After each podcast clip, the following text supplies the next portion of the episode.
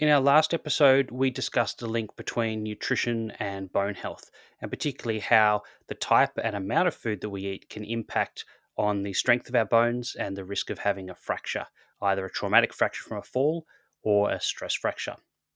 In this episode, we hear an incredible story which demonstrates just how strong this link is between nutrition and bone health. It's a story of high performance sport, of really pushing the limits in terms of training, but also how things can go so spectacularly wrong.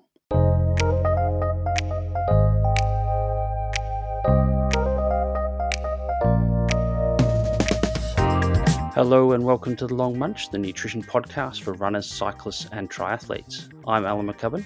And I'm Steph Gaskell. We're both accredited sports dietitians based in Melbourne and combined have over 30 years' experience working with runners, cyclists, and triathletes to help them stay healthy and optimize their performance from complete beginners through to professional and Olympic athletes. Each episode, we take a deep dive into the most common nutrition questions that runners, cyclists, and triathletes ask. Sort of stuff that people are talking about out on their run or ride, in the coffee shop afterwards, or jumping online to try and find answers for. So we'll take that question, break it down, and invite a guest expert in our A episode and a guest athlete or coach in our B episode to add their unique perspective as well. Today, it's episode 56B What's Nutrition Got to Do with Bone Fractures?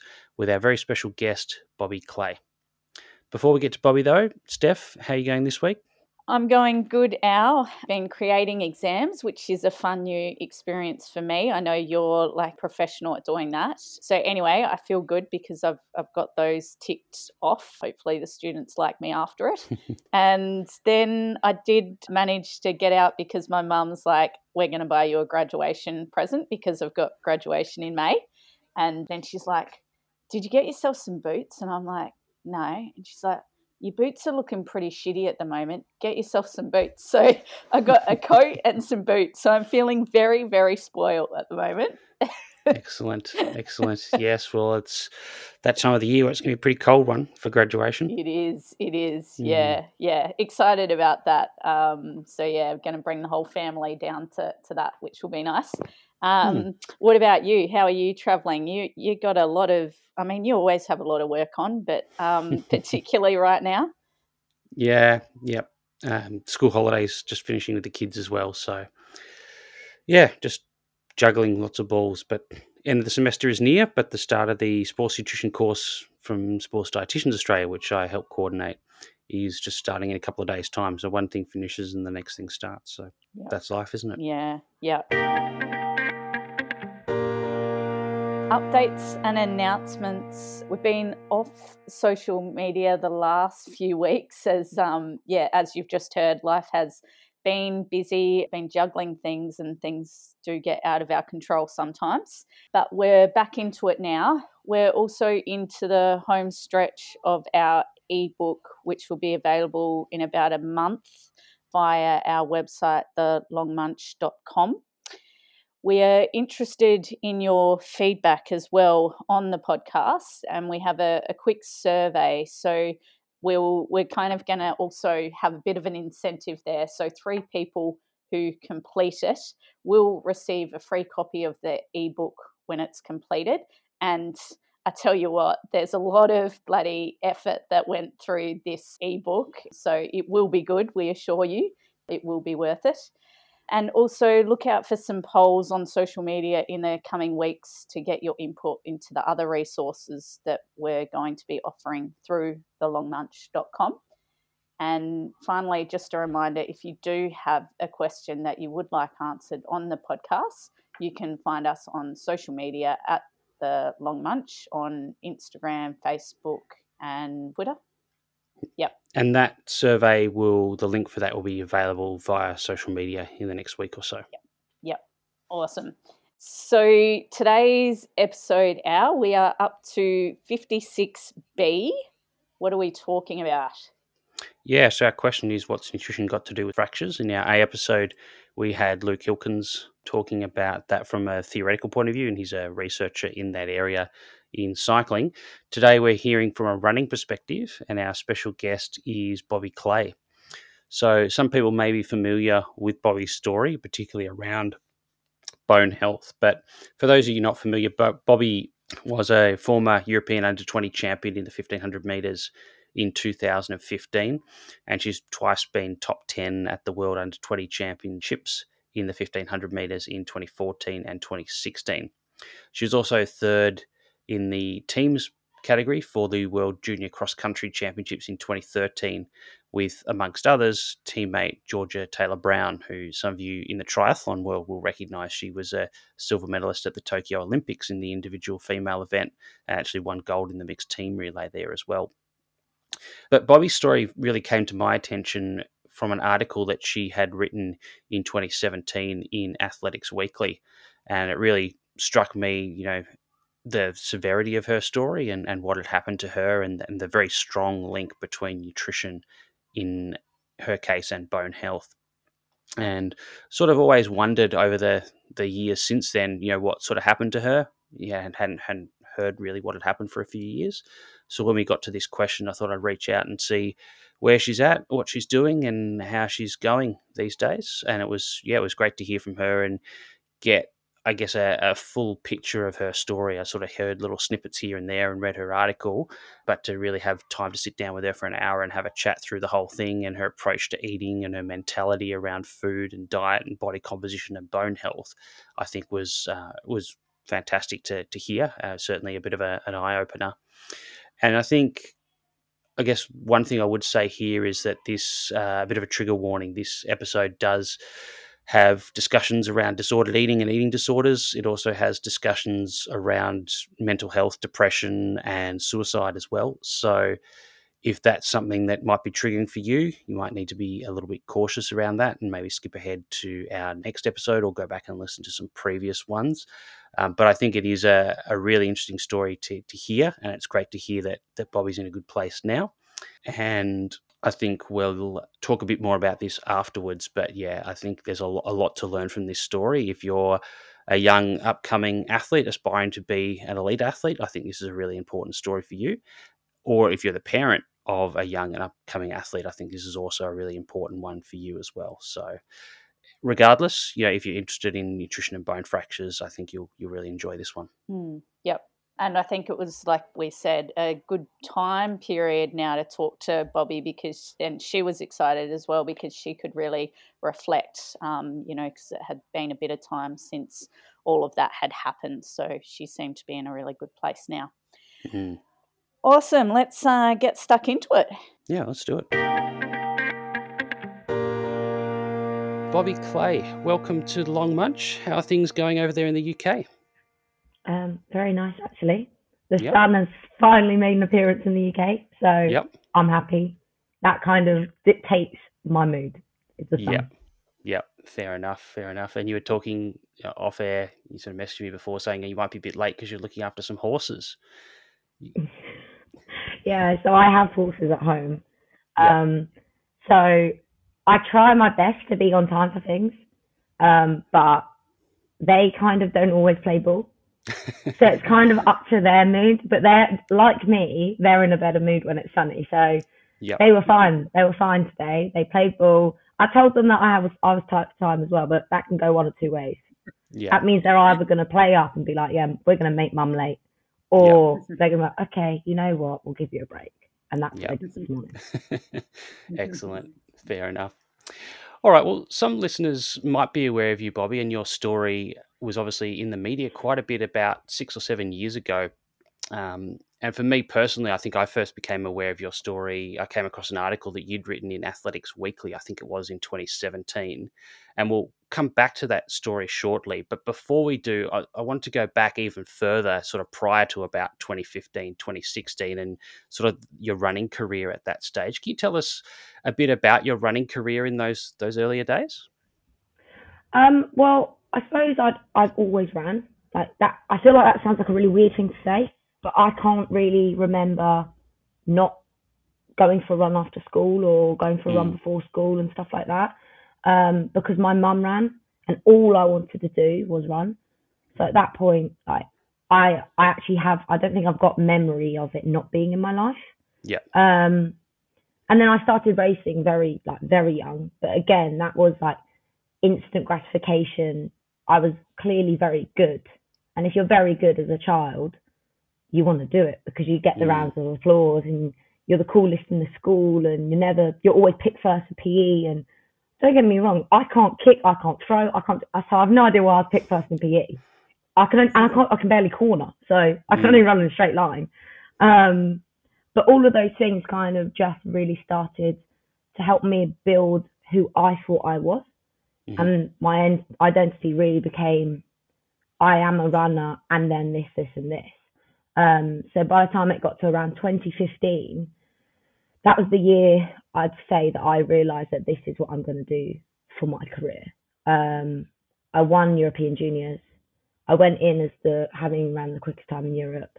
I, I loved the pressure. I loved all of that, and I made my university choice near enough based on where British athletics were based at that point in time and the coach I wanted to move towards. Mhm. Um, I then said to my parents, "Oh, I really want to go to uni," and they were very happy about that. But they knew why I wanted to go. Um, Mhm. It sort of said there, "You need a plan B. You like education's important." And I was sort of like, "Well, I'm going to a very, very good university for my degree," but we all knew where I was really going. Yeah, yeah, fair enough. And when you say European Championships, that was fifteen hundred, wasn't it? Yes. Yeah, Yeah. cool. And I think from memory, you did some cross country running as well. Yeah, so I suppose cross country really was my first love. Mhm. Um, I was running in the like I live very much in the countryside, so mud and rain and sort of that just constant being uncomfortable. I suppose was my Mm. comfort zone. I was I weirdly my primary school was super passionate about cross country, and I think I don't know whether my sister and I sort of aided that passion because we were very good. Um, I don't know what came first, the school being very good or us being very good, or it sort of came together as one. And we used to think we were genuinely like the queens of the cross country field um, at primary school. So we were tiny as well. So I took cross country all the way up through. I never really ran indoors I, because that was my cross season. So I suppose I was a bit different from typically middle distance runners who would go indoors in the January kind of time. I wasn't. I was always out in the cross field.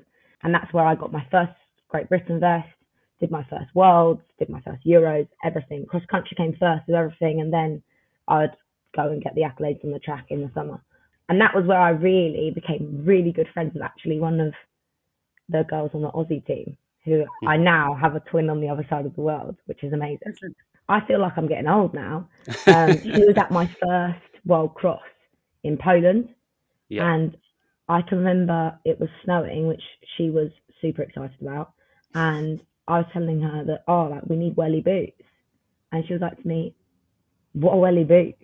And I was trying to explain what welly boots are. And she was like, oh, gum boots. Mm. And I was like, no, welly boots. So now, like, we talk every now and again, yeah. but we were the two smallest by far. By, Mm. by far, we were running around to swap vests. Oh, it was amazing. Mm, yeah, yeah, awesome. All right, and so our topic today is really around the relationship between nutrition and bone health, and particularly bone fractures.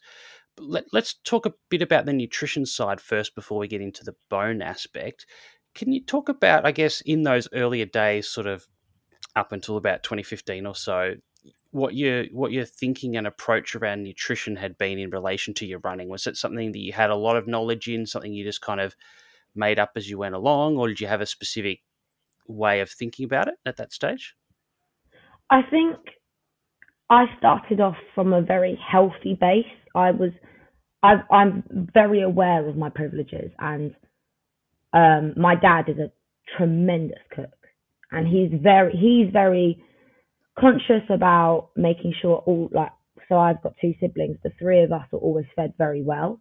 He's very health conscious, but always used to say to me, "Food is fun," because I suppose he always had that fear of it isn't it's not atypical, is it, within endurance sports for young women to want to be very lean.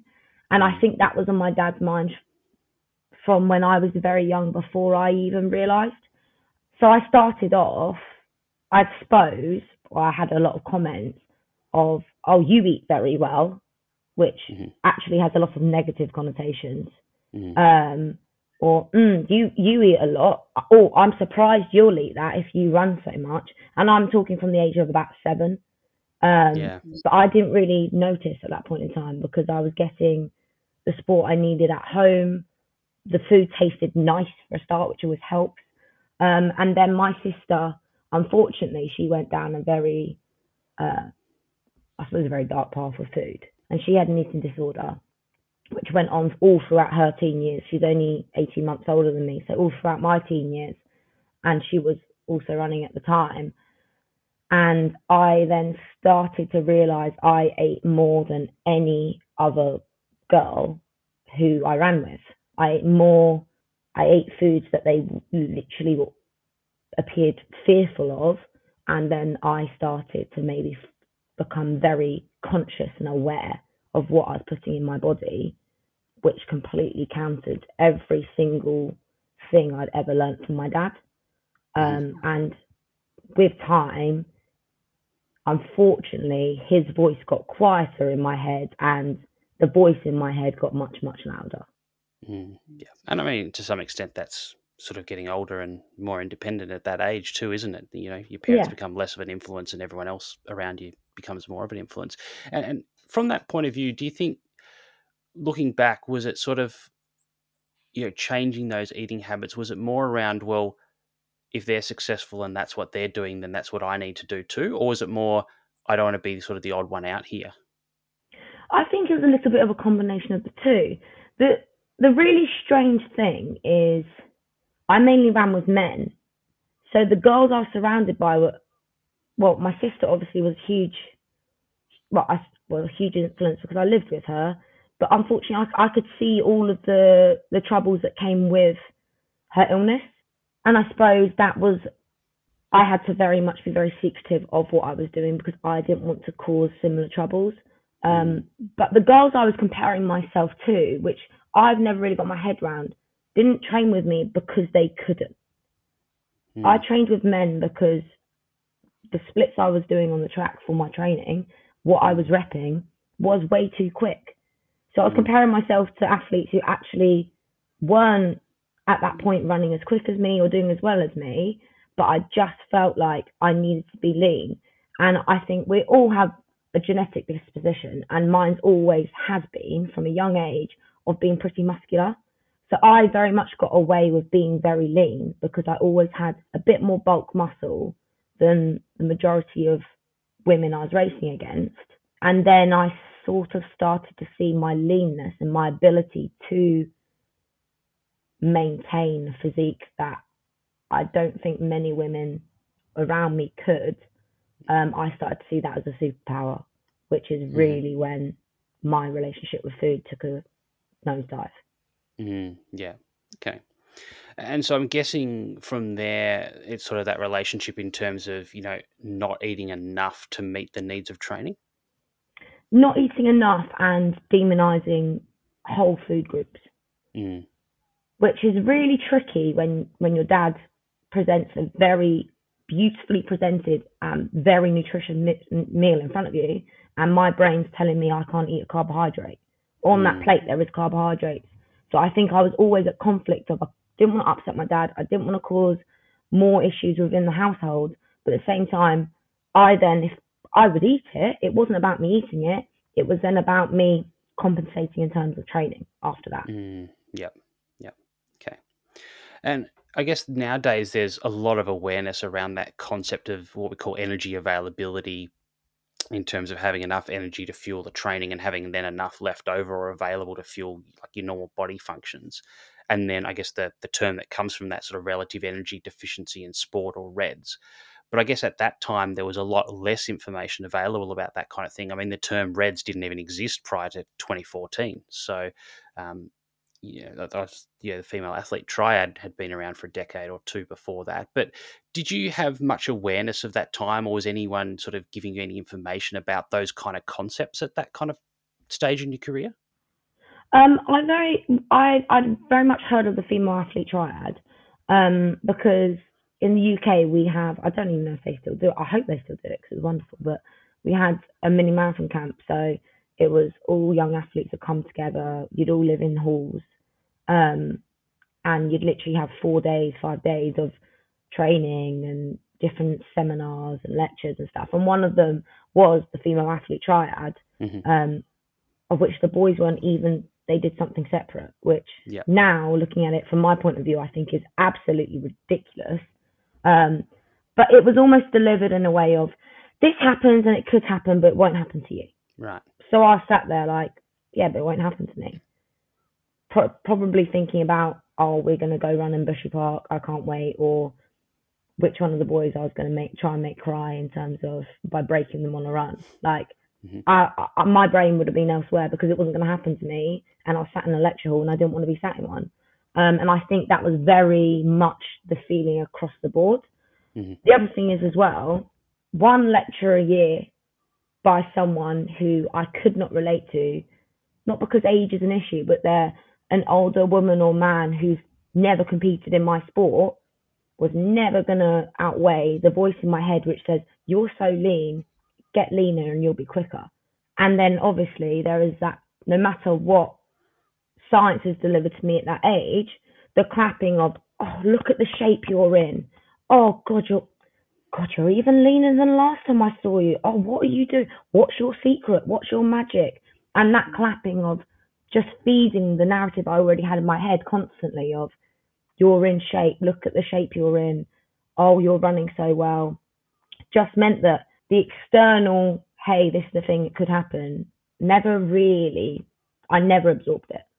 Mm, yep, yep, fair enough. And, and as you said, you know, that all works well when performance is going well. And, and I guess at that stage, it sounds like you were still performing well, even despite the fact that you were kind of quite restrictive from an eating point of view. It wasn't at that stage, you know, limiting you from a performance point of view as far as you could tell.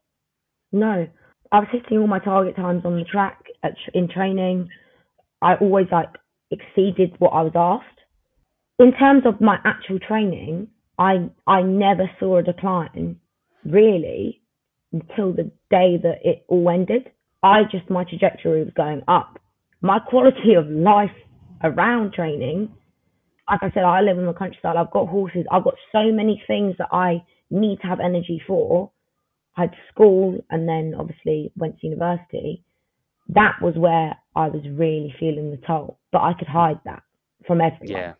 Yeah. Um, I'd pass out on the school bus. I'd pass out doing the horses, but no one would know that because I'm on my own and I mm. keep that very much to myself because I knew my dad would say, if he found out I passed out the horses, you're not going training tonight. Mm, you absolute yeah. nut nut. Like Yeah. Yeah. So I had to hide stuff like that because I thought it was for the greater good. Mm, mm. And and I guess during that period where you've got these kind of two conflicting things going on, like you know training and competitions going really well, but then other mm-hmm. parts of your life, may you know, sort of going backwards a bit. Was there a stage where you kind of twigged in your mind, you know, what I'm eating or my nutrition might be related to this, or not until sort of later on? I did know that I needed to eat more to do life, but I wasn't interested in doing life, um, which sounds really weird. But I just genuinely, my whole life was running.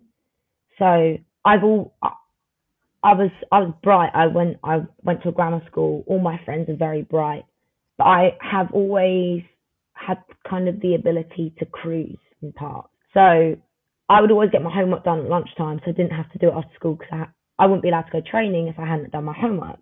Mm-hmm. So I had the ability to do enough. Parents' evening would come round, and I would always be on track because I never let myself get behind. But in terms of how I felt, uh, like in life, I suppose that was one Christmas actually where it rained the entire Christmas holidays. Rain, like, chucked it down rain every day.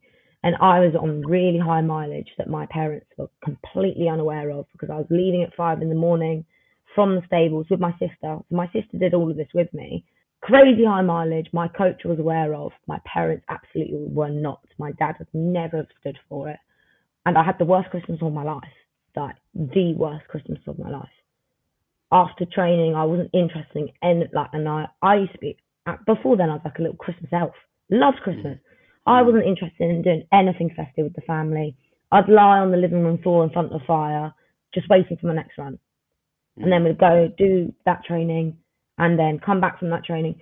Would drag my backside out to do the horses. I was so unenthusiastic. Like I can remember cuddling my. So I've had the same pony since I was tiny.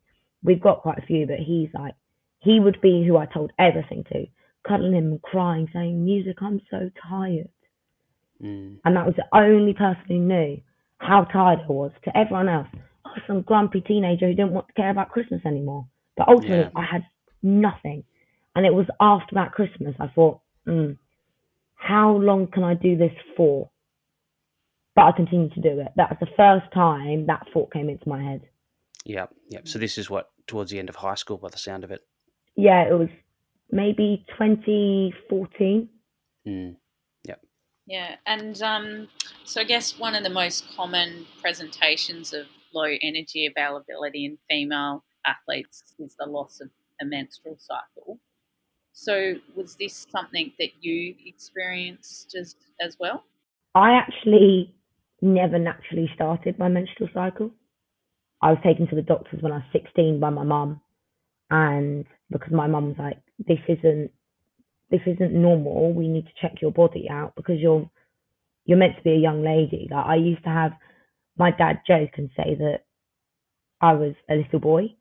You're built like a little boy was what he used to say all the time, and he used to joke, and I actually I wasn't offended by it because to me, being built like a little boy, well, in my eyes, at this point, men are faster than women. I don't care. I knew I was never going to be fit what society wanted me to be as a woman. I knew I was never going to have what at high school, I suppose, the boys wanted to see. I was never going to be that. I was never going to be the big boobed makeup, any of it. I was never. So the only way I was going to get kudos is by running. So I wasn't interested in starting my period at all. The doctors literally fed the same narrative that I, because I absolutely didn't want to go to the doctors. I was fuming at my mum. And she was like, no, we're going. There is not a choice about this. You like pretty much hit to go take the route of you live in my house, you abide by my rules. And my mum's never been like that to me. We've always been very friendly. And I was fuming. She dragged me, and the doctor was like, look at her. She's in peak physical fitness. Uh, how she's healthy. She couldn't be any more healthy. Pretty much then, because it's the village over I go to, and all the doctors. So my mum took me to another doctor, and all they were saying is, "Look at her. She's she's amazing. She's everything we want our patients to be. Like she's a fit, active young lady. There's no there's no question why it's delayed. It will be delayed. So by the time I went to uni at 18, I still had never had a period. And by the time I was at uni, my mum couldn't drag me kicking and screaming anymore because I was out the family home and I was meant to be an adult. And by the time I was 18, I think if I'd got a period, my whole world would come crashing down because at that point, I had become aware the only way you get a period is like you'd have to be above a certain body fat. And like I said, my superpower at that point was how low my body fat was, at least in my eyes. So if I'd got a period, I think that would have spiraled my already disordered eating. I think that would have made it even worse. Um, because I was I was completely in fear of periods. I was petrified of them ever coming, and they never came. How did your mum twig that you didn't? Sorry, like, um, what made your mum then make you go to the doctors? Like, she just, you know, realized, oh, you know, you haven't had your period. Like, you should have your period. Is that? Um, I think just from a overall health perspective, I think she just thought, oh, young women start roughly between this age and this age, and Bobby hasn't yet, and could see I was physically not developing to the shape that a young lady usually would. Um, and I am very, very, there are very much traits of my mum and my dad in me. But my mum, although she has always been physically very fit and is more on the muscular side, I've always almost followed her trend and I wasn't developing at all. As in, I was exactly the same shape as my young, my younger brother. and my sister had started her period 30, at 13 or something. So Mm. it was almost like a waiting game of, oh, Bobby will be soon, Bobby will be soon. And when it never Mm. came, my mum was just worried, I think, internally something w- wasn't right and just wanted advice. Mm. So I think would have taken me at 15, but because I was so resistant and was like, some girls sometimes start late and I do lots of sport and I learnt at school if you do sport, sometimes it can mean you have a later period. That she let me get to 16 and then just said, you know what? If there is something here, it could be a reproduction issue, it could be a fertility issue, it could be, which as a mum, she doesn't want that for her child Mm. and that's why she took me. But like I said, it just the narrative I was saying was just fed by a Mm. professional then. So my mum almost didn't have a leg to stand on because I'm turning around saying to her, "So you're smarter than a doctor, are you?" Mm. Mm. Yeah, yeah. And so, yes, I guess thinking back now, how long do you think you were in that kind of state of low energy availability? I would say maybe from the age of about 15. So I don't know how it happened in Australia when the girls are running, but there is a tendency for under 17s to run up an age group because it's in the under 20s that you can get your Great Britain vest. And I decided to run up and miss my under 17 age group and run up in the under 20s at 15.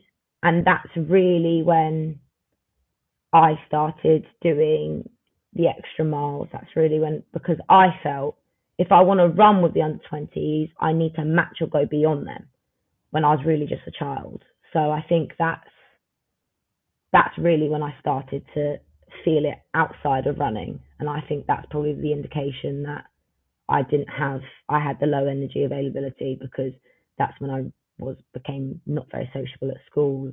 Like I say, doing the horses became really difficult and really taxing.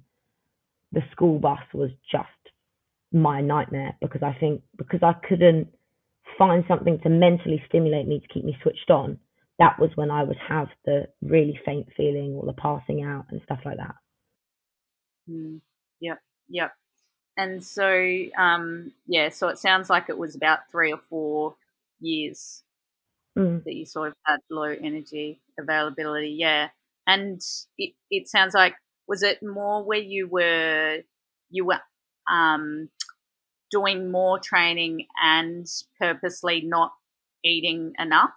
Yes, definitely. I was definitely doing so I'd switch coaches as well. So the coaching Yeah. approach was completely different. Prior to being 16, so up to 15, I was with a coach who was completely grass based, was very much running is fun. Yeah. No one, like, people don't remember juniors. Let's get you to the seniors and let's, you're pretty much, he knew I was talented and wanted to almost bubble wrap me. I then moved across because he was so, he was so grass based.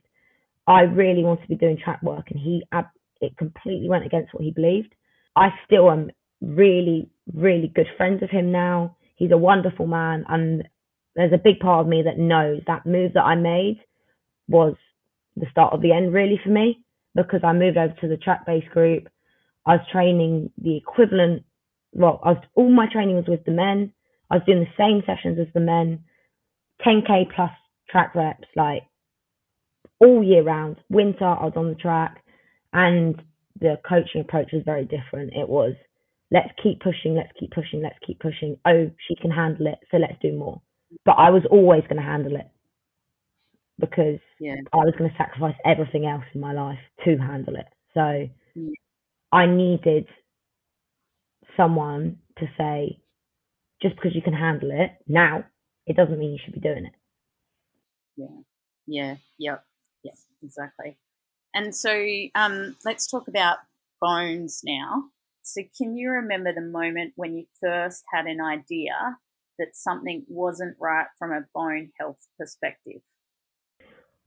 If I'm honest, I actually don't think I had any idea that bone health wise there was something not right because I'd become very almost slapdash with the idea that I would get hurt.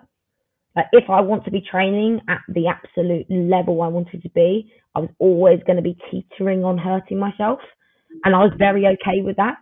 But I think from a from the my coach, because when I went to uni I changed coaches again. He was already worried about it because I went to university, changed coaches, and he halved my mileage. The day I said, look, like I, I'm, I've spoken to my old coach. I, I really think that the way forward for me is if I move to your group. How do you feel about that? And I, I tried to do it all very above board. And he was like, I would love to have you, Bobby. Here's your Training Peaks login. I logged in that day and he had halved my mileage straight down the middle. And he said, You don't need that. And I can remember thinking, This man is crazy, but I'll give it a go because I, tr- I, I, I trusted him and I, I'd seen his results already. His his results with athletes and himself as an athlete spoke for themselves. So I was like, you know what? I'll give him a month. If I don't see what I want to see, I'll say to him, look, thank you very much, but I'm going to do my own thing. And within, I was flying. I was absolutely flying in training. Within that, within a month, I felt like I could go to lectures. I felt more sociable. He encouraged me to socialize. My whole life sort of I felt like I was then becoming to live the the sparkly athlete dream that I always wanted but thought I'd never have. I had a really great summer, a tremendous summer. And for the first time in my life, I had an actual end of season break.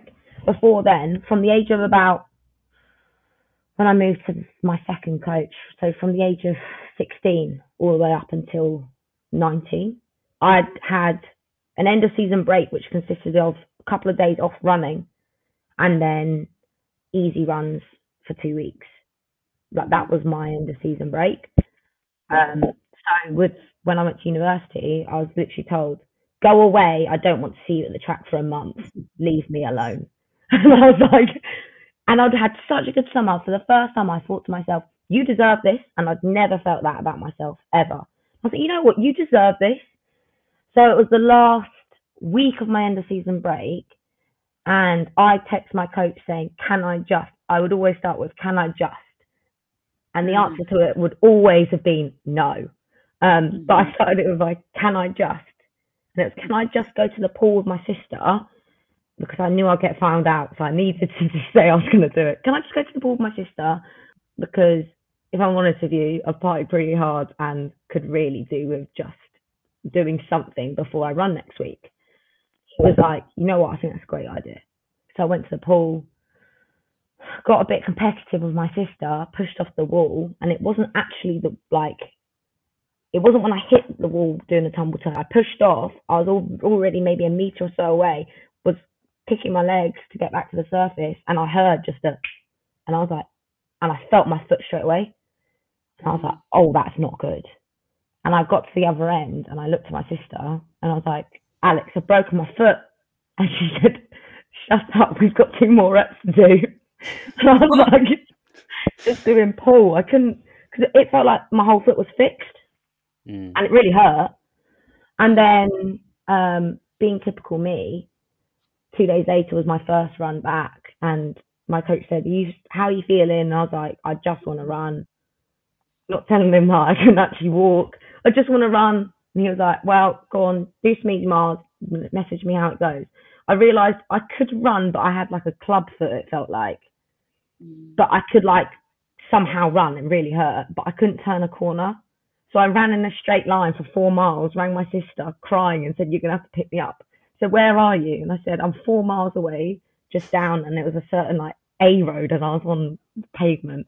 She was like, Why did you just run in a straight line? I said, I can't turn a corner, Alex. Why did she was like? So my coach at school, Rob, she was like, Rob is going to be fuming at you, and I was like, oh no. And then it was I rang him, and he wasn't mad at all, and he was like, Bobby, we're going to get your foot scanned because I'm pretty sure it's a fracture. And I said, I know it's a fracture, but he didn't tell me at that point. It wasn't just my foot that was getting scanned. I then had my DEXA scans. I had I didn't even know I was being scanned for. I just thought I've got a broken foot. That'll put me in a boot. I'll have six weeks. I'll rehab it back. I'll be good to go by the time I'm on my next training camp. And then I got told, oh yeah, so we did a bone density scan and it's not good. Mm, yeah, and so with that bone density scan, yeah, what did they?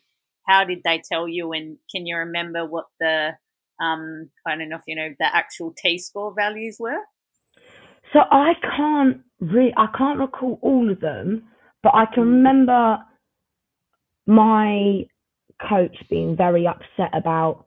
So they were saying that in my lower spine it was minus three point six, um, which to me I don't actually I didn't really know, and I still don't really know massively what it means.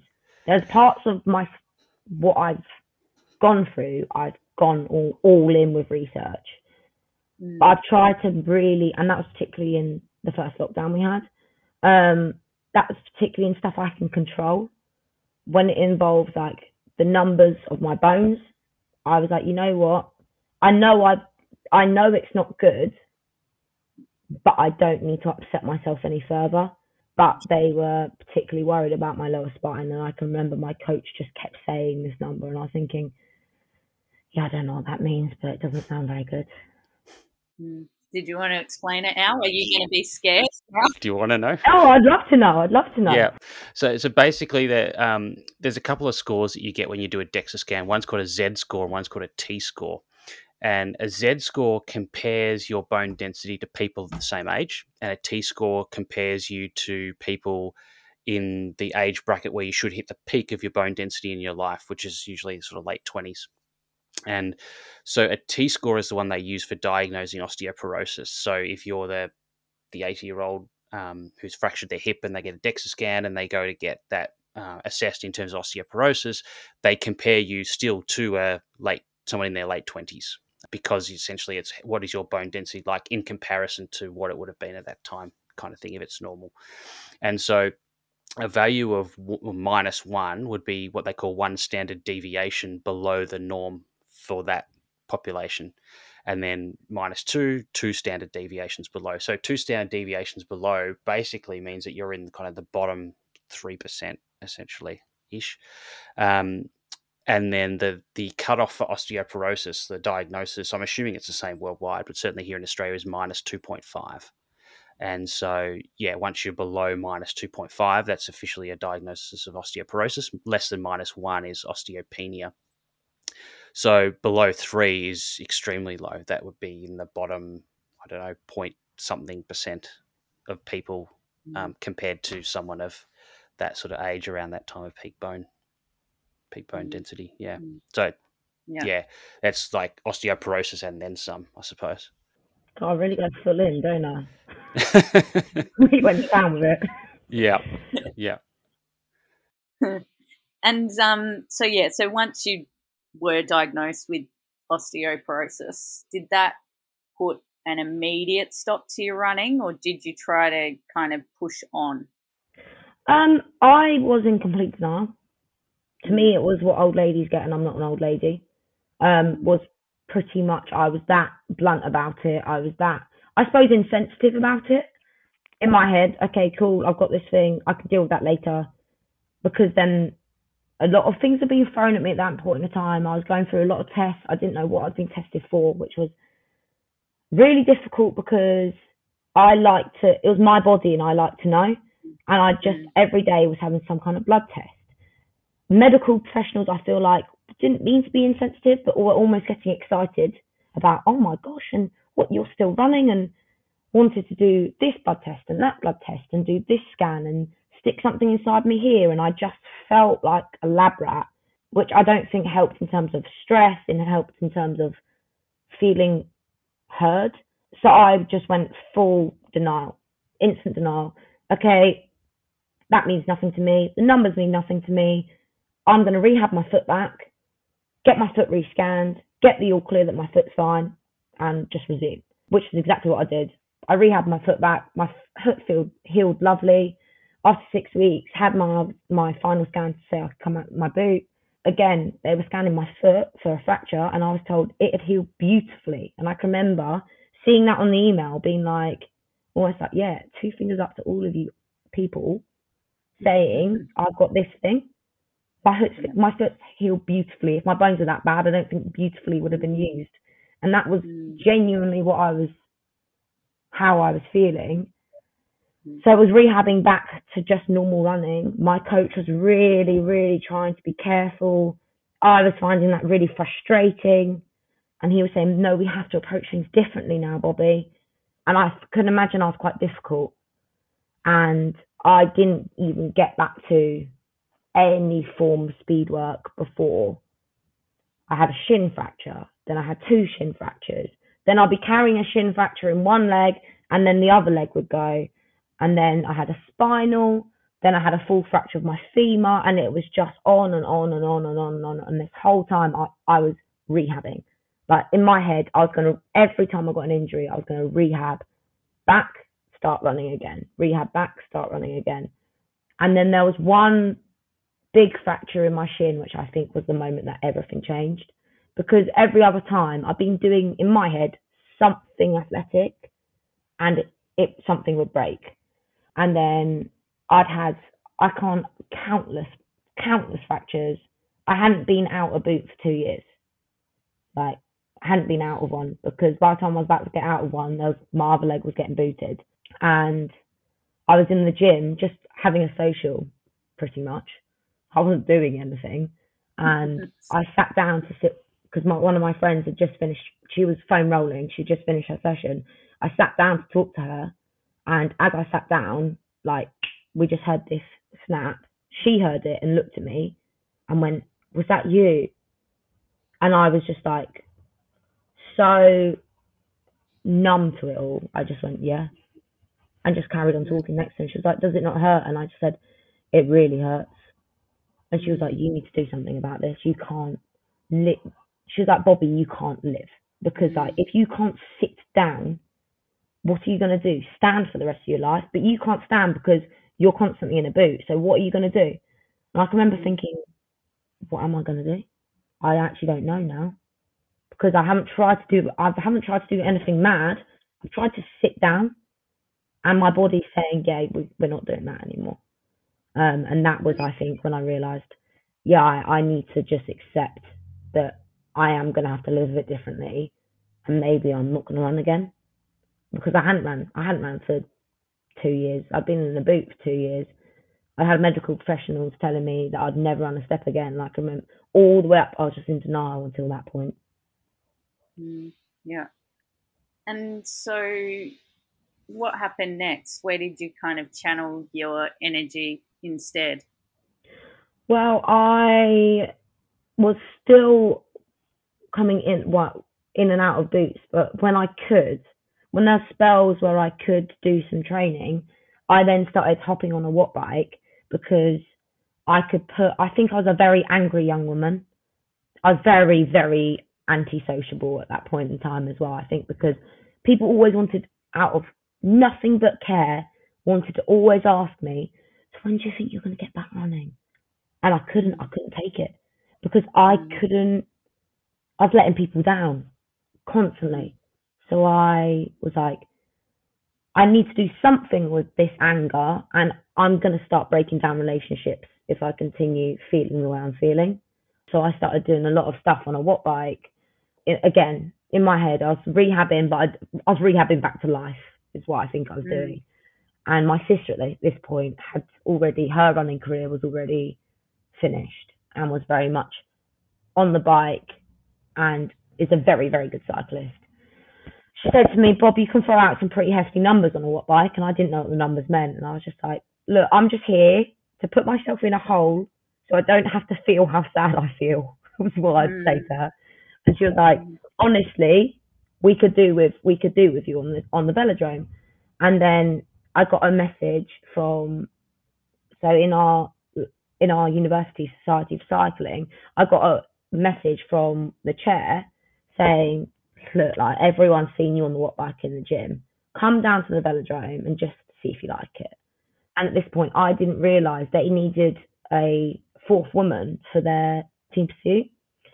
And I said, I've never ridden on a velodrome. Um, I'll give it a go, but like, I've fallen off a watt bike numerous times. So I'm not sure this is for me. Um, and they're like, come see. And I think I just love the buzz of working really hard for a reason. and then I started competing for that for my university team for BUCS. Um, we did nationals. We were a very very good team. We were very very good, and I realised that I was my bike handling is terrible, but I was some say brave, others say stupid, and I just loved there being a reason for me to be putting in hard work and actually getting that buzz of competition again, which lasted a very long time. And then I think I started to follow the same trend of it was I was absolutely not restricting my eating, but what I was asking my body to do was too much, and I broke my femur on the bike. Um, mm. And that took me into lockdown one. I went into lockdown one with a broken femur. Mm-hmm. Yeah. All right. Well, let's talk about, I guess, what's what's happened since then, and then the recovery side of things. Since obviously with with lockdown, that changed a lot of things for everyone in terms of the ability to train, and, and obviously competition kind of ground to a complete halt. Did that kind of looking back come at a good time for you, given what was happening? I think it came at weirdly. I don't think there's ever a perfect time for what went on in the world, but kind of the perfect time for me because at that point, by then, I'd accepted my diagnosis. I'd finally found a doctor that actually didn't just look at me, say, You'll never run again, you're never going to have children, because I don't think that's the approach to take with anyone, mm. and particularly not myself. Like, tell me I'm not going to do something, and I will, I will put myself in an early grave to prove you wrong and still not, not even mm. necessarily succeed. I found an amazing, amazing doctor. She put me on HRT. I've been on HRT for a year and a bit by then, which had meant I had my first period and then was having them religiously. And I came into lockdown one, and by now I didn't have my doctor anymore, but she's been always been amazing. Of if I send her an email, she'll communicate not necessarily on a professional level, but through the fact that we actually got on and she cared. Mm. And I started to just look into HRT, and as much as it did change my life, like I would, I'm an advocate for it because I suddenly was like, oh God, I can actually do life again. I didn't want and like the idea of being on it pretty much for the foreseeable. So I started to look into a bit of can I just go back on it if I come off it and unfortunately I don't have a period, can I just go back on it? And I started to research it and research the pros and cons of maybe coming off for a bit and seeing. And I just thought, you know what, I'm in lockdown. Worst case scenario, I can't train. And I mean, if I'm honest with you, the biggest fear for me is I put on loads more weight because I had put on a lot of weight. I don't know whether it was water weight or what it was, but with HRT, I I was holding mm. weight in weird places. I didn't look like me. If I come off it, will it be okay? So I was like, I'm in lockdown, no one's seeing me. And I came off, didn't have a period for the next month, went back on, sorted myself out again. Then by this time, we were just about to come out of lockdown. I said, I'm going to come off of it and see what happens. And I had my first natural period. And I was like, right, I'm going to set myself that if I miss one, I'm back on for two, for two to three months. And I just for the next year did that of I missed another one. I was back on HRT for three months, and then I came off, and then I've not missed a period since. Mm, wow. Which was a big gamble, and I was aware that I was going against medical advice, and I'd never advise someone to do that. But I was very strict with myself of this isn't a oh I've missed one, but it's just one. I was thinking no, and at this point I was rehabbing my femur, like just rehabbing back to life because the femur fracture was upsetting because I thought I'd found the sport I could do. Mm. And again, everyone was saying to me, "How do you break your femur on a bike?"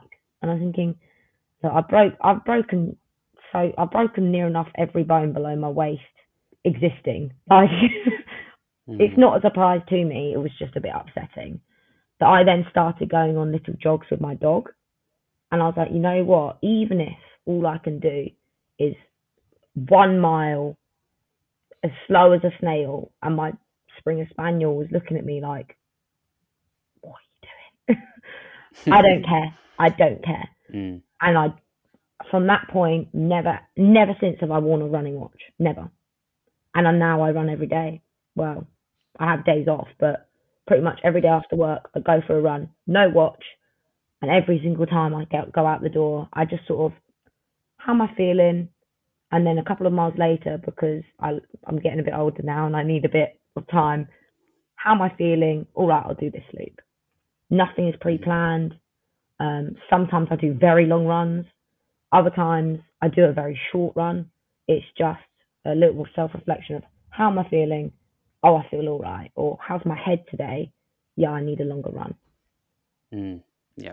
I mean, it's so great to hear that you're able to get back to obviously running. I mean, not, not to the level that you were doing before, but just to be able to run at all. Mm. Because I guess there was times where a lot of people were saying that that was never going to happen. Yeah. Mm, yeah. Okay. And I guess being fairly young when you got that osteoporosis diagnosis, theoretically at least, you still have and still have probably now, you know, a few years left to try and rebuild some of that bone density because it sort of peaks like late twenties, early thirties. Have you had sort of follow up scans and seen whether you have had an increase in your your bone density, or at least it obviously hopefully stopped going down, but maybe has started to head back in the positive or head back in that direction? So I had a rescan maybe I think it might have been a year and a bit, two years after my first scan. And I think one score went up and it was in my left hip, and the others pretty much remained the same. And then yeah. I was just told, oh, bone, like, because I was quite deflated by it. And I think the doctor I was working with was, she had had to persuade me so hard to go on HRT. I think she was so worried that I was going to turn around and say, all it's done is make me fat, like because mm. that's how I felt. That she was like, bones are really slow, but bones are really slow. How do you feel in yourself? And I was like, well, I don't feel like I'm going to keel over. And she was like, well, is that not a plus? And I was like, yeah, I suppose. And I haven't had a rescan since then because I'm kind of, as much as I love having information, I'm quite, I'm more interested in hormonally being okay and really like protecting my menstrual cycle because to me that's the best thing I can do for my bones. I don't mm. necessarily know if I want to know when it involves yeah. the actual scores. Yeah, fair enough. Yeah, no, totally understand that. Yeah. Um, okay, and so I guess you first obviously that first bone that broke was in your foot and you were sort of you know in the early stages of university. Running was a massive part of your life. Obviously an awful lot's changed since then. And for those of you who i guess had sort of followed your story at that point when you know there was a lot of coverage in the media what's life like for bobby clay in 2023 um i'd say probably the biggest plus for me right now is that I am running, I'm running, but I'm running in the same way I ran when I was like seven or eight years old. In terms mm. of running, I do it because I love it and I'm free when I run. I haven't felt free when I'm running from about the age of 16 to 19. It was not a relief for me, it was the biggest stressor in my life. And as much mm. as it was my entire life, it consumed me. Whereas now, I run as a release. I run because it makes me free, and I run because I know that I was I'm meant to do that mm. as a part of something yeah. I do, not who I am. Um, I actually work in a school as a behaviour lead, um, and all my pupils are have been so mainstream school hasn't worked for them, and they're either on mm. a placement or they're with us permanently um, because for whatever reason it hasn't worked. So I well, I love my job. I think I found a passion by accident and it led on very well for my degree because I did a psychology degree. And I think all that sort of, I'm quite a passionate person. That's kind of gone towards my career. And there's some really, really rough days. And I feel very, very lucky that on those tricky days, I can get home from work and put my trainers on. So I think I'm more protective of that ability than I've ever been. Yeah. Because my sanity and my work very much requires me having that freedom after work to have that relief. So I'm protective of don't be silly because if you lose that, work's going to be work's going to be tricky. If you lose that, your head's going to feel very full again. And I think whereas before there was that pressure, it's now a, a release of pressures I have elsewhere. But the pressures I have elsewhere feel like a choice. Whereas when I was running, a part of me, I think, was in so deep that it wasn't a choice anymore. Mm, yep. Yep, that makes sense. And obviously, as I said, you did get a lot of media coverage about what was happening around that sort of 2017, 2018 time. I'm guessing a lot of people kind of reached out to you. Have you met many other athletes since then who have had kind of a similar experience to you? I have. I have. I've had a lot of conversations with a lot of younger girls who either have they've read my article or they've seen something that I've done and they can recognize certain things in themselves and they're a bit worried, which mm. means loads because I think you are such a brave girl to say, because it is mainly women that reach out to me, to say, although running is the most important thing in the world to me, I'm aware that this isn't okay, which I can't say that in myself I would have ever done because all I wanted to do was hide the bad so that I could keep doing what I wanted to do. So I have that. I have a lot of young athletes still reaching out to me. I've had some really great conversations with Pippa Woolven, who also has spoken out very openly and has does a lot for Red S. So she is so much more science based than me. She's a she's someone I look to for knowledge and if I ever had a question in terms of the science behind things, I'd be very quick to go to Pippa um, because she not only is she so knowledgeable, but she lived and breathed it herself. So she had very similar issues. So yeah, I think the conversation is definitely very much opened up now. And the fact yeah. that I know young men who are speaking about it is tremendous. Although I, I, I hate the idea of someone else living it, it's also, I think there isn't that fear as much to speak out and say, hey, this thing has happened to me too. And mm. it's really not okay. Yeah, Yep. And I think, you know, your story was probably one of the, not necessarily the first, but one of probably the earlier ones to really get a lot of attention. And there's been quite a few sort of since then. Do you feel like, had there been stories like that or that kind of knowledge around Red S back, you know, 2014, 15, you know, when you were sort of running in that sense, that would have would have made a difference for you? I think if I had seen someone who I either looked up to or could relate to, definitely, because it does, it is very much dependent on the person.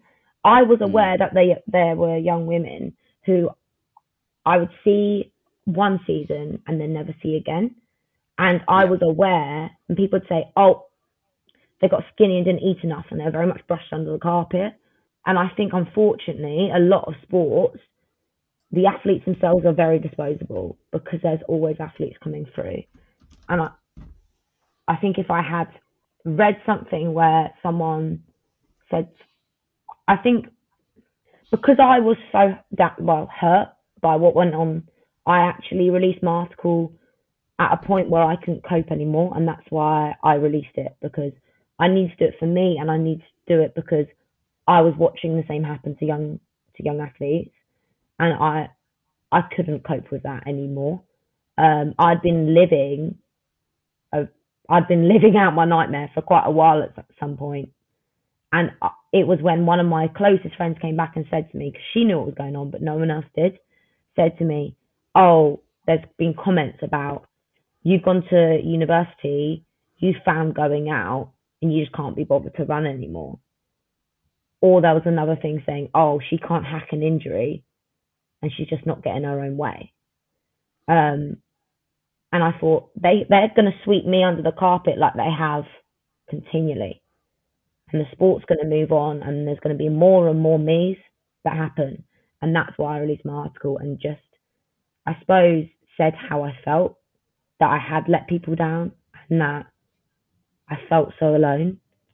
And people like, I think, related to that. And I think if I had read that and because I already felt very alone, I might have actually just stopped. I'm not saying that I wouldn't have gone down the path I did because I'm a very stubborn human, but I might have stopped and taken a breath or stopped and taken account for at least a minute or so and maybe thought, is this right? Mm. And um, do you think with like looking back, do you think with more fuel for the training load then that you would have still been able to perform to the same level that you did? Like if you actually would have fueled more? I think I would have pro- probably or produced in race situation what I could produce in training. Now I'm very aware that I would rise to an occasion and I was someone who could race. I had a race brain, I knew I could race. But when I went to university, and as I said, I literally, my mileage was halved. Um, I was also the heaviest I'd ever ran, the heaviest, and I was absolutely flying. I think that was when I really started to come into my own because my body started, yes, it was too late, but that last year I had racing, I started to realize how much my body, how much strain I was putting my body under on that half mileage. So God knows what I was doing prior to that. Um, had I have actually fueled all the way up to that, I think I would developed sooner.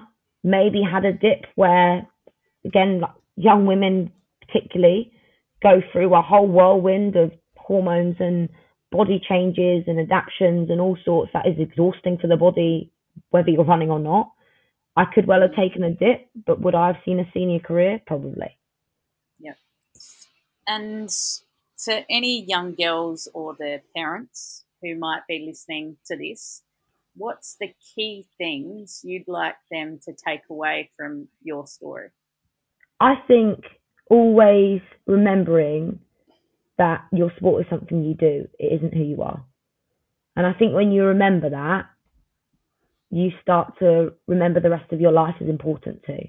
Because when I decided that it didn't matter that I passed out on the school bus, it didn't matter that I was completely uninvolved in my family Christmas, that's when I suppose almost risk taking behaviours became no longer a risk because I had nothing but running it's almost like some controlling partner, but they live in your head. And when that was taken away from me, I lost all sense of who I was, my identity, and whether I even wanted to be around anymore. So I think always remembering you are bigger and better than the sport you do. That's just something that adds to your life. It isn't your life. And that's for young women, young men, whether it's sport or even your career, that I think is hugely important because the world can take stuff away from you as quick as as quick as a snap, as quick as anything. And like we're always learning who we are, aren't we? But we aren't defined by one singular thing. Yep. Very well said. Now we normally finish off with our bonus round, Bobby, but we've kept you going for a while here, so we I'm might, a chatter, uh, aren't I? Yeah, no, we just I think we had a lot of questions because it was such an yeah. incredible story, and I think we sort of managed to take it full circle, which is fantastic. Um, so I'll just go with two to finish off with our bonus round. The first one is there a sport that you'd always wanted to try but you never had the chance? Yes, um, I've always wanted to try polo, but like mm-hmm. on horseback, um, yeah. because I've obviously always had horses and I just think it is. I like the whole. I like the whole thing that comes with polo. I like the fact that my friends would be there, like sipping champagne and stuff on the sidelines, not in like a muddy field with it tipping it down rain. It probably rains at polo events, but in my head it doesn't. And it involves picnics and like a nice little Pimm's with some fruit in it, and yep. I'll be in like some nice white breeches which never get dirty and stuff like that. I, mm. I think I would love to try polo on horseback. Yep. Yep. Fair enough. Well, it's exactly this. The polo scene in Australia is exactly the same. I don't think it changes wherever you go in the world. Um, and final question: Is there a particular sporting event, you know, as a spectator, that you're most looking forward to in 2023? Um, I think as I've got older, I've just realised I love live sport. I love it, even football, which I feel like I have a lot of male friends football and myself come at conflict because it stops them doing stuff with me because they say no, I can't go tonight. um, so I've almost adopted even football into my life because I'm like, yes, but if we could go and watch it in the pub garden, And they're Mm. like, yeah, we could do that. So I don't know if there's one in particular, but there is an event that I do want to say out loud of I'm actually coming over to Australia in October because my Oh, best yeah. friend's getting married. So Mm. I think, although that's not a sporting event, I'm going to make it a sporting event because I intend for it to be a whole thing for me. So if I had to say one event, my friend's wedding in Australia, so I'm I'm coming over finally, and I'm actually going to come over and meet up with my Aussie twin that I met at World Cross, Yep. awesome, awesome. Which which part of Australia are you coming to? uh, Melbourne. Oh, there Yeah, you go. that's That's where we are. Yep. All right. Well, thank you so much for your time, Bobby. As I said, I think we managed to come sort of full circle with that whole story and um, really find out about, I guess, that that link between nutrition and, and bone health, but then also, I guess, you know, the key lessons from that that people can hopefully take away from your story. So, thank you so much for being open and, and sharing that story. Obviously, now and and you know, quite quite a few years ago as well in in the past. So, thanks for thanks for your time and um, yeah, best of luck on the the journey with with the bone health and uh, yeah maybe we'll uh, bump into you sometime in october Yeah, it'd be lovely. Thank you so much. Thank you so much, Bobby. Really good to, to hear your story and where you are at now. I'm going to let Al summarize the episode, I guess, from both Luke and Bobby now. yeah yeah absolutely. So our question was what's nutrition got to do with bone fractures? And hopefully from these two episodes what you can take away from that is an awful lot. It's not something that people have traditionally drawn the link with necessarily but uh, as we've started to learn more about particularly energy availability we can understand that there is a really important role there. So I guess the first thing is we do know that bone is a, a dynamic tissue, similar to muscle, although it's much more slow to turn over. But because of that, we need to continually feed it nutrients to help with that turnover. So that's partly protein in terms of the protein structure that bone is made from, which is mostly collagen.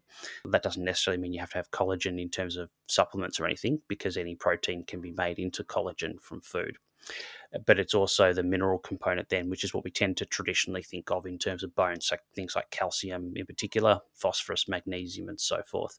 And so we need your adequate amounts of those minerals and adequate amounts of protein. We also need the stimulus on the bone to actually turn over. So if we want to maintain good bone density or build good bone density if we're still below the age of about 30, we need that impact force on the bone to actually stimulate it to improve its strength and density. Just like, you know, if we want our muscles to get stronger, we need to do something that actually works those muscles. Same concept here with bone. So we definitely need protein, we definitely need the minerals. The majority of athletes probably get adequate amounts of each of these unless they have a diet that specifically excludes things like, say, dairy products and they're not getting those sort of calcium alternative sources. But for most people, they're probably getting enough protein and enough minerals for the most part. It's it's probably not going to be the major cause of reduced bone density. The other one we can think about is vitamin D because that regulates calcium uptake from our food into the you know, from the gut into the blood, but also regulates blood calcium concentration, and that includes not only taking up calcium from food, but it also takes minerals away from bone or puts it back into bone depending on how much calcium is available at the time. So having adequate vitamin D is also important. But probably the biggest one, and this really came out with Bobby's story that can impact on our bone strength and bone density is energy availability. And that's because some of the hormones that are essentially turned down when we have low energy availability have other effects within the body beyond the primary functions, which is usually it's the reproductive hormones, but they have other effects in terms of you know how bone is turned over. And so when we have low amounts of the reproductive ho- hormones, so particularly estrogen in females and testosterone in males, you do see a lowering of bone density. And so that w- was really taken to the extreme in Bobby's case, where she ended up having a, a T score for her bone density in the spine of minus 3.6, which is not only osteoporotic, it's well beyond osteoporotic. And it's not a surprise then that she had a whole series of bone fractures following that. Now, obviously, she was someone who had low energy availability for a few years there in her junior career. By the time she got to university, she probably actually had improved her energy availability. Just hearing about the fact that the training load kind of lightened off a little bit, she'd actually gained some weight and she was actually performing better because of that. And we've we've spoken about that in previous episodes. But by that stage, it was too late in terms of her bone density. So even if her energy availability had improved substantially, her bone density was already so low that she then got all of those fractures that started to occur by the end of her first year of uni, and then continued for a few years after that. But it's been great to hear that in the few years since then, with the pandemic and having a bit of time away from organised sport, she's been able to get back into a little bit of recreational running at least. And that part of her life isn't completely over in terms of the ability to run. As she said, now is more of an outlet in terms of um, you know mental health.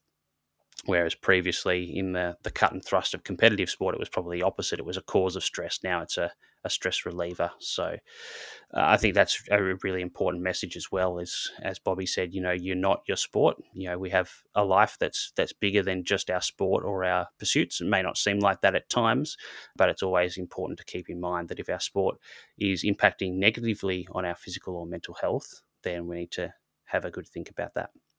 Mm, yep, yeah, and um, and hopefully, I think the medical awareness or the awareness of RED-S now uh, has improved. So mm. hopefully, what happened in Bobby's situation, where you know she went and actually did go and see the doctors to to see what was going on, but then got told that she was actually really you know prime condition, etc. When actually there was a lot of stuff going on that hopefully won't happen now, but it but it may. And so I guess it's just a, a bit of a, a, a statement there to say if you are still worried, um, and if you're a parent and you are still worried about your child and you're not too sure on the advice that you were given, maybe it's worth getting a second opinion as well in that situation particularly from a, like a sports physician who has experience in this area, because some GPs will be well and truly across this, but some GPs may not have any idea of it because it's not their main area of expertise. Exactly. Yeah. yeah. Excellent. So now we're our next episode, Al, is a little bit perhaps sort of a continuation of, of this theme. So it's episode 57A. And what are we talking about there? Yeah, yeah. So I think it, it's a really nice complement to these ones. So the the question is, how do I recover from RED-S or RED-S? So relative energy deficiency in sports. So that's clearly the the state that Bobby was in. Although she probably didn't have the language for that at the time because that term had only just come into existence, and you know that awareness you know within the sporting community wasn't really there back in 2014 15 16 so we're going to speak to Bronwen Lundy who is a dietitian that we both know very well Steph an Australian dietitian and she actually works with Rowing Australia so you might be wondering what's Rowing Australia got to do with energy availability and endurance athletes but rowers if you're not familiar do huge amounts of endurance training uh, ironically for a very short event. But they also have issues with a lot of stress fractures, actually in the ribs of all places. So they get a lot of rib stress fractures in rowing. And so Bronwen's just finished off her PhD looking at this issue of energy availability in rowers and has a lot of real world experience being a practitioner in that area for many years now in terms of helping people recover from a state of low energy availability. How do you do that? What's the you know the little nuances of, of how to achieve that? Is there some ways better than others to, to do that as well? So if you're in a situation where you think you have low energy availability, you know, you might know that you already have low bone density, like in Bobby's case, or it might be for other reasons in terms of, you know, physical performance or um, fatigue, something like that. Then, you know, this will be a, a great answer to that question of you know what do I do now to actually get out of that hole. And there's a lot of really practical tips and, and information in this one. Yeah. Yep. Yep. And so, just I guess wrapping up, a reminder that if you have a question you'd like answered on the podcast, you can contact us at The Long Munch on Instagram, Facebook, or Twitter.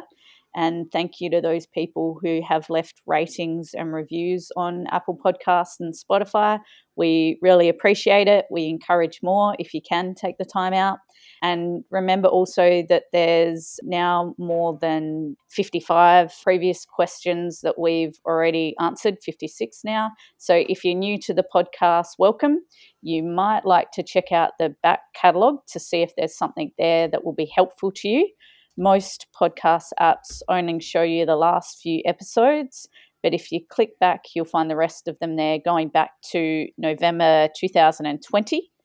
If you want to be notified every time a new episode is available, you can hit subscribe on the podcast app you're listening to this on. And if your friends are asking about a particular nutrition issue for their training or racing and you've heard it on the podcast, you might like to let them know about us. And yeah, if you can participate in the polls that we're going to have out soon, we would be most grateful. And it will only help you as well as us because we're just trying to, I guess, always improve the podcast and make sure we're answering questions that are relevant to you and putting out resources that are helpful and useful to you. Otherwise, we will, as always, our love and leave you. And we will see you again soon. Will do. See you then.